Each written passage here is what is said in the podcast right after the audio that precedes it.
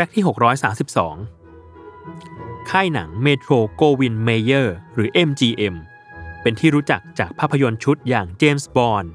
ฮันนิบาลเลกเตอร์หรือ RoboCop เป็นต้น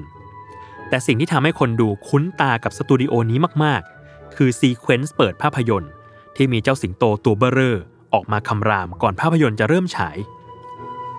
เจ้าสิงโตตัวนี้มีชื่อว่า Leo the Lion เป็นมาสคอตของค่าย MGM ที่ใช้มาตั้งแต่ปี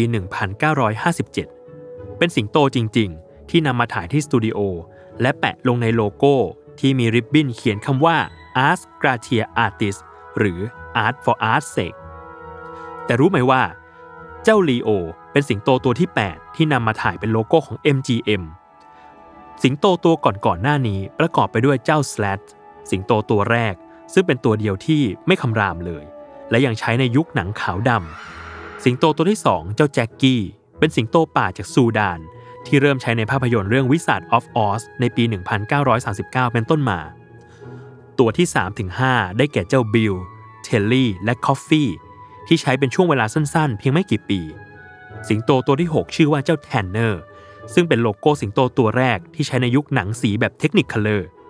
และตัวที่ 7 คือจอร์จที่ใช้ในช่วงปี 1956 ถึง 1963